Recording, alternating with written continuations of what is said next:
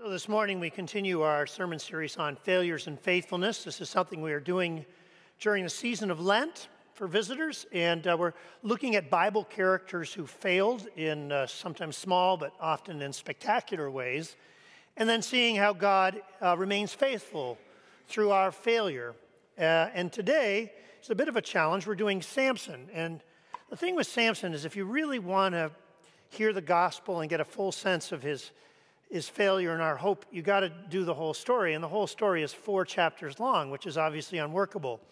So you see that you have a very messy Bible reading this morning. And what I'm going to do is I'm going to read a bit, fill in the story, read a bit, fill in the story. I want to, you to have a rich sense of Samson's life because I know, and this is something you find as a preacher, know, if you grow up in the church and you think you know this story, you heard it when you were a kid, uh, and then you read it and you're like, oh, I forgot that part. Or, oh, I've never noticed that detail. So I, I want you to have a rich sense of, of this man and the way he lived and ultimately the way he failed. So let's begin at the beginning. And uh, you'll hear that the, the life of Samson will begin with uh, the Lord declaring that he's going to be special. Again, these Israelites did evil in the eyes of the Lord. So the Lord delivered them into the hands of the Philistines for 40 years. A certain man of Zorah named Manoah from the clan of the Danites had a wife who was childless and unable to give birth. The angel of the Lord appeared to her and said, You are barren and childless, but go, you are going to become pregnant and give birth to a son. Now see to it that you drink no wine or other fermented drink, and that you eat nothing unclean. You'll become pregnant and have a son whose head is never to be touched by a razor, because the boy is to be a Nazarite, dedicated to God from the womb. He will take the lead in delivering Israel from the hands of the Philistines. Okay, you get a sense right away that, that something miraculous is happening here. A woman who is said to not be able to bear children is going to bear a child. The angel declares this child will be special. He'll have a special mission, the deliverance of God's people. And that emphasis on how special and how called Samson will be uh, is really uh, pronounced in Scripture because really the whole of chapter 13 is about that. If you read the whole thing, the angel shows up repeatedly, and over and over again we hear how God is going to do something special through this boy. Which brings us to chapter 14. The beginning of chapter 14, we finally see Samson in action. And what do we see? Do we see some great holy work? Not so much. Listen. Oh, wait, no, first I want to read the end of the chapter. I promised I'd do that. Here's, here's, how, that, here's how the chapter ends, and you'll get a sense of the, of the call. The woman gave birth to a boy and named him Samson. He grew, and the Lord blessed him. And the Spirit of the Lord began to stir him while he was in Mahaneh-dan between Zorah and Eshtaol. And now we hear Samson act. Samson went down to Timnah, and he saw there a young Philistine woman. When he returned, he said to his father and mother, I have seen a Philistine woman in Timnah. Now get her for me as my wife. His father and mother replied, Isn't there an acceptable woman among your relatives or among all of our people? Must you go to an uncircumcised Philistine to get a wife? So Samson um, immediately chases this Philistine woman and uh, ends up engaged to her, as you know. And prior to the engagement, he makes a bet with his groomsmen, all 30 of them. He's got 30 groomsmen. That's a big wedding. And the bet uh, comes from a riddle. He tells them a riddle, and if they solve the riddle, he will give them an article of clothes each, uh, which will be 30. And if they solve it, they will give him 30 articles of clothing. And the riddle surrounds an experience he's had just recently. a few months before, he'd been going down the road when a young lion attacked him, and with his bare hands, because Samson's very strong, he tears the lion apart, kills the lion. And then a few days later, he comes by, finds the carcass of the lion, and finds that some honeybees have put a honeycomb in the dead carcass. So he goes over, takes some of the honey, and he eats it, and he gives some to his parents. And that's where the riddle comes from. The riddle is out of the eater, something to eat, out of the strong, something sweet. Well, his groomsmen, of course, can't solve this riddle. How would they ever be able to solve this riddle? But they don't want to lose the bet, and so they lean on Samson's fiance. They threaten her family and say, If you don't tell us this riddle, we're going to mess with your family. And so she bends and she gives up the solution to the riddle. The groomsmen win the bet, and Samson is furious. And the way he pays his bet, maybe you remember, he goes out and he kills 30 Philistine men, takes their clothes, and pays the bet. And things kind of devolve from there. After that, um, Samson's fiance leaves him for one of the groomsmen. In retaliation, Samson goes out and he kills a whole bunch of Philistines. In retaliation, the Philistines kill his fiance and her father. In retaliation, Samson sets their fields on fire. And you remember how he did that? He, he tied torches to the tails of foxes and let them run riot through the fields and burned all their crops. In retaliation, the Philistines then gathered an entire army whose sole purpose was to take Samson captive. Now, as you can, rem- as you can imagine, the Israelites who are under the Philistines right now are getting really nervous about what Samson is doing. And so they go to Samson and, and they make Samson agree we're going to take you into custody and we're going to hand you over to the Philistines because we don't want any more trouble. So this is where we pick up the story. Samson is bound, and the Israelites are about to hand him over to the Philistines, chapter 15, beginning at verse 14. As he approached Lehi, where the Philistine army was, the Philistines came towards him shouting, The Spirit of the Lord came powerfully upon Samson. The ropes on his arms became like charred flax, and the bindings dropped from his hands. Finding the fresh jawbone of a donkey, he grabbed it and struck down a thousand men. And then Samson said, he sings this song, With a donkey's jawbone, I have made donkeys of them. With a donkey's jawbone, I have killed a thousand men. When he finished speaking, threw away the jawbone, and the place was called Ramath Lehi. So you read the whole story. After the jawbone incident, things sort of calmed down until, predictably, Samson's wandering eye gets him in trouble again chapter 16. One day, Samson went to Gaza where he saw a prostitute. He went and spent the night with her. The people of Gaza were told, Samson is here. So they surrounded the place and lay in wait for him all night at the city gate.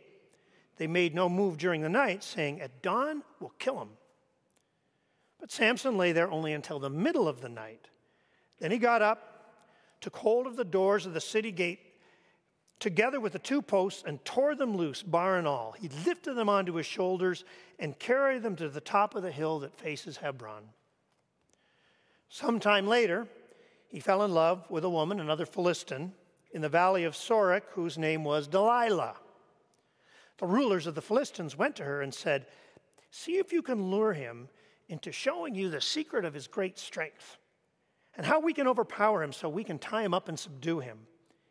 Each one of us will give you 1,100 shekels of silver.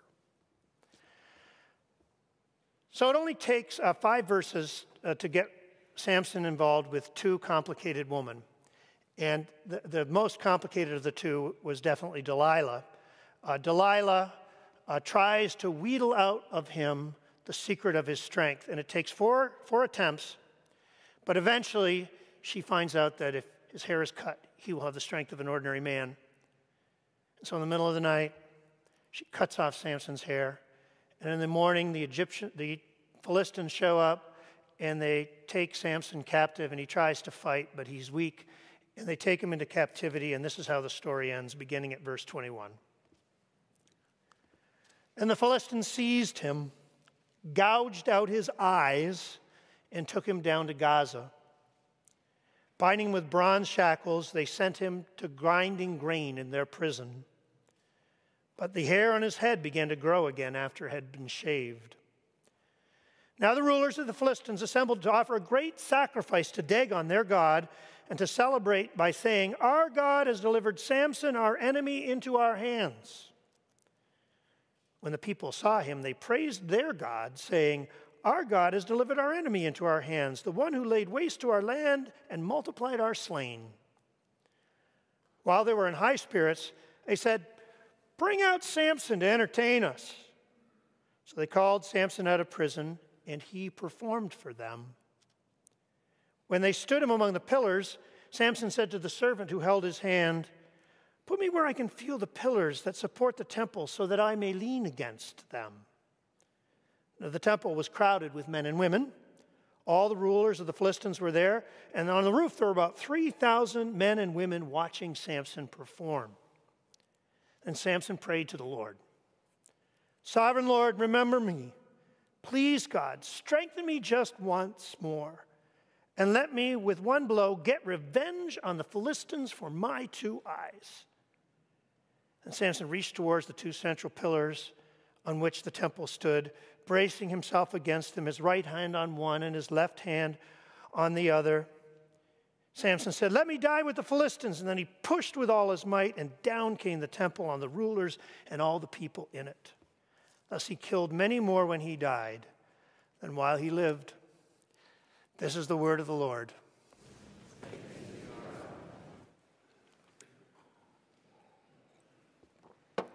Well, that's quite a story. I think you'll agree.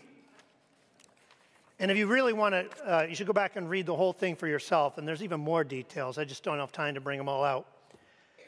Um, in this sermon series, we've been looking at biblical characters who failed, biblical characters who fell. And up till now, I think we can safely say that the failures, the people who failed, their failures have been high minded. They've represented the high aspirations of human beings. Like, so Adam and Eve wanted independence and mastery, right? And Moses wanted to be a, a, great leader and he wanted to be a hardworking leader, only he'd begun to think that he was indispensable to God's purposes. They both failed, but they were kind of high minded failures, right? Because independence and mastery, prop in its, in its proper place, is a good thing. And certainly good leadership in its proper place is a good thing. So these were failures of noble aspiration. Is Samson's failure a failure of noble aspiration? Not so much. Not so much. Samson is a man governed by his appetites, and these appetites are not the higher appetites of us human beings. These appetites are the base appetites revenge, food, and women, especially women. More specifically, Samson's lust. It wasn't the women's fault, it's Samson's fault. Lust. He has no self control. When he sees what he wants, he takes it and he cannot stop himself. And that's especially strange when you consider that he's been marked from birth very clearly as someone who's been set aside for God's purposes. I'm sure that his mother taught him from when he was very young You are special, child. You are going to do something special for the Lord. Now, if that's what you've heard from when you were young, you'd think that you'd be focused. You think you'd have this goal, this role that you know you were destined to in life, that you would set aside all these things and focus on the person you're supposed to be. And these failures of appetite are even more surprising when you consider that Samson was a Nazarite. What's a Nazarite? A Nazarite is kind of an Old Testament monk. Not only do they keep the regular law of God, a Nazarite goes above and beyond. So they are called to extra self control, extra self discipline, right? A Nazarite was supposed to be exceptional in his self control. Samson was a terrible Nazarite. He just followed his appetites. And I'm just going to go through four specific ways. There could be more, but just lift up four ways in which he failed, both as a Nazarite and as an Israelite, as a child of God. First of all, one of the rules for a Nazarite, special rule for them, is that you were never even allowed to be in the presence of a dead body. Right? Ordinary Israelites could be become unclean by touching a dead body. A Nazarite wasn't even allowed to be in the presence of a dead body, and that was such a big deal that Nazarites weren't even allowed to go to their own parents' funerals. Samson pays no attention to that. Right? When he sees the dead carcass with the honey in it, he goes and gets the honey. Uh, he kills all those people. He's, he's in touch with dead bodies all the time. He pays no attention to that part of his vow, no self control. A Nazarite was not supposed to eat unclean things. Once again, Samson disobeys that rule with impunity. He sees the honey in the carcass, right? That's unclean honey, it's in a dead body. He doesn't stop. He takes, he eats, he gives some to his parents. It's all appetite. Samson see honey, Samson want honey, Samson eat honey.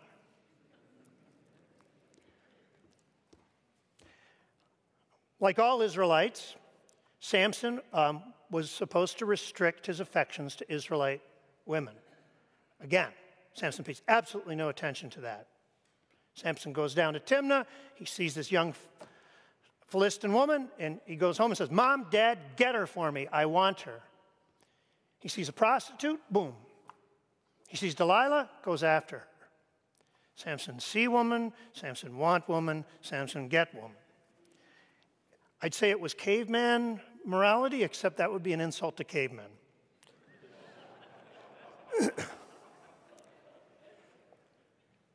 one more failure, and this one is, is really interesting.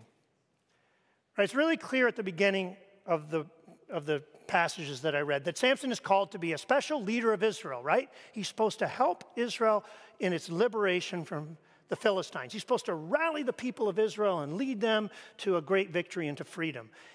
Is Samson a leader of the Israelites? Does he rally the Israelites around himself? Nope, never. Yes, he kills a lot of Philistines, but it's all personal vendetta. It's all personal vengeance. He doesn't do it for the glory of God. He doesn't do it for the glory of Israel. He just does it because he's mad. He kills those 30 men because he wants to settle a bet. He kills a whole lot of Philistines because they took his wife. And then finally, he kills a thousand men with the jawbone of a donkey. Um, why does he do that? Because they're trying to take him captive. It's not, about, it's not about God. It's not about Israel. It's not about his mission. It's about him. And if you want proof of that, look at the song that he sings after he does the killing, after he wins his victory. It's very customary in Scripture that after a warrior wins a big victory, that they give thanks and praise to God for the victory they won. Judges 7. Deborah wins a victory over Sisera. What does she do? You have the Song of Deborah. Praise you, Lord, for this victory that you have given me. In the Psalms, you have some of David's songs of praise after victory. Psalm 118, right? Very clearly a psalm that David has won a victory, and then he says, Lord, thank you for the victory. I'm going to join the festal procession up to the author and make up to the up to the up to the offering and make an offering to you. Now look at Samson's song. It's all about him. Hey, world, look what I did. I killed a thousand people. I am the man. He brags like a middle school insecure boy. When you read the whole story and start really focusing and digging down on his failures, it, it's, it's almost too egregious. Samson's failures are so outrageous that it's almost tempting to say, wow, that guy, he's really messed up. Well, I'm really glad I'm not like him. Thank you, Lord, that I am not like Samson in my sinfulness. But that is not what this Bible story allows us to do. When Scripture tells us the sins of Samson, it doesn't want us to push them away. It wants us to identify with these sins. It wants Israel and us to understand that we are more like Samson than we think. How is that so? Well, the book of Judges um, would have been first assembled and put together in the form we have it now during the Babylonian captivity, right? The story of Samson happened a long time before the Babylonian captivity, but the stories of Israel were accumulated and written down during the Babylonian captivity. If you were an Israelite in the Babylonian captivity and someone read you the story of Judges while you were in captivity, you would have said, Oh my goodness, that's us. We are Samson. Samson's story is our story. How is that so? Just like Samson, Israel began with a special call, a call to be light to the nations. Just like Samson, that special call began with a miraculous birth to people who were supposed to be barren, this time Abram and Sarah. Just like Samson, Israel was given a special set of rules it was supposed to follow, to discipline itself to. Just like Samson, because of her appetites, Israel obeyed, disobeyed most of those rules. Just like Samson, Israel instead had an appetite for foreign women and foreign gods. And just like Samson, her sins got her taken into captive and put in chains. And then one more parallel, this one the most striking. Bible quiz. Just before Israel went into captivity in Babylon, what did the Babylonians do to the last king of Israel, Zedekiah? Just before they took him into captivity, what did they do to him? Do you remember? It's not an easy question. They put out his eyes. If Israel read this story, there is no question that they would say, Oh my goodness, this is my story. This is our story. Samson sins are our sins. And it's not just Israel who's called to identify with Samson, we are too. We're not that different from him. Like Samson, we have been called to a special mission in the world to be light to the whole world and a witness to the gospel of Jesus Christ. And just like Samson, that mission was given to us right at the beginning of our life at that baptismal font. And just like Samson, as we go about this mission, we're given special rules, we're given boundaries that we're supposed to walk, things we're supposed to do, and things we're not supposed to do. But just like Samson, our appetites get us in trouble and we wander. Of course, we're more discreet than he is. We've learned when we indulge our appetites to go for more socially acceptable things. Most of us are not lurching after prostitutes, thank heavens. We've learned socially acceptable, discreet ways to indulge our appetites leisure, pleasures, luxuries. Let's be honest about what's in our hearts, because that's what this is about. What's in our hearts? Our daydreams, the things we lean towards. We're called to be God's representatives in this world. In Scripture, seek first the kingdom of God. Love the Lord your God with all your heart, soul, mind, and strength. One holy passion filling all your frame. The things of God are supposed to fill you from the top to the bottom, so crystal clear. But be honest. In your daydreams, in the things that occupy your mind from day to day during the week, are you thinking about the witness of the gospel? Are you thinking about clothing the hungry, clothing the naked, lifting up the poor, building the kingdom? Or our daydreams about pleasures and leisure and ordinary middle class comforts, renovations, luxuries? We are much more like Samson than we think. And it came to pass that Peter Jonker went down to Timnah, I mean 29th Street. And he saw there a Tesla Model S. And when he returned, he said to his wife, Behold, I have seen a Tesla Model S.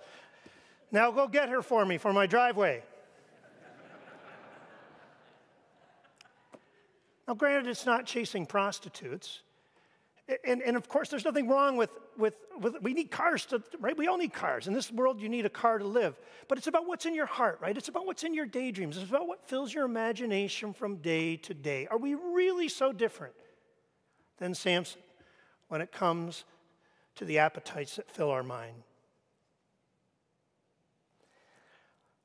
Look carefully at the history of and story of Samson, and you can see in it a call to examine your heart, examine your imagination, and to consider your appetites and to discipline them more tightly to the Lord your God.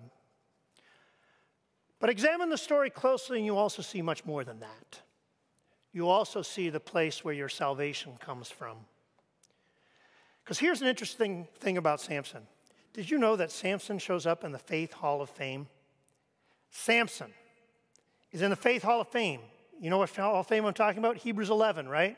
The preacher of Hebrews has this whole chapter where he just lists all these super faithful people, and Abraham's in there, and Sarah's in there, and David's in there, and Joseph's in there.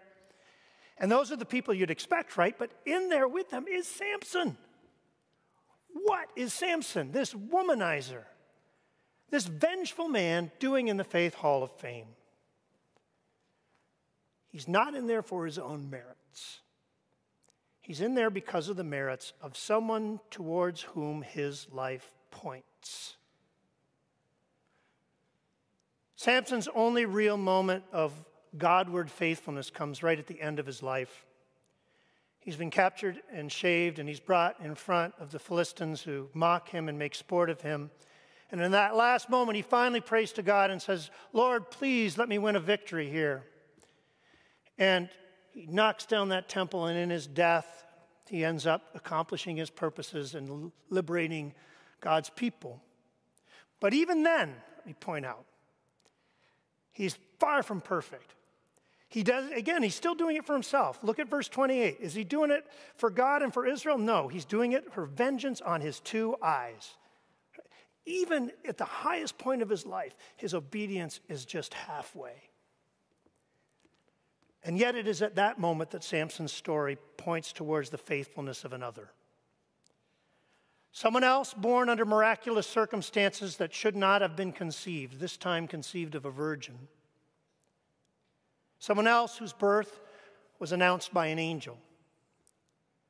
Someone else whose whole life was put under a special purpose to save his people from their sins. Someone else who was betrayed for some pieces of silver. Someone else who was mocked and put on display.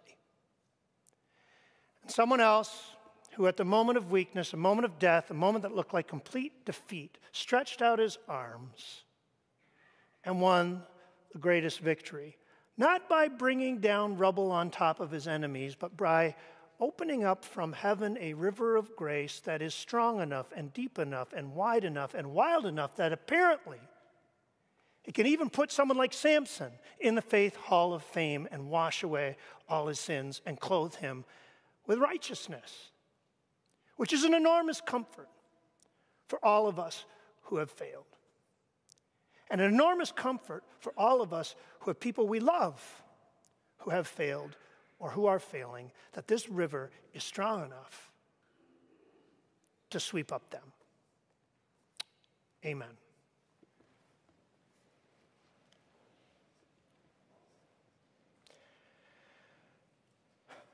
Thank you, Lord Jesus, for your gospel of grace. We take refuge in it week after week.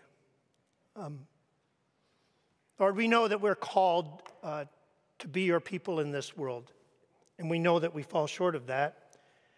And we know that our appetites and the imaginations of our hearts are, are not always turned towards you.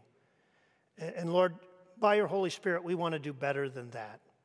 Wash us, fill us, continue to transform us. But in the meantime, most especially, um, hold us in your grace and receive us by your mercy. Amen.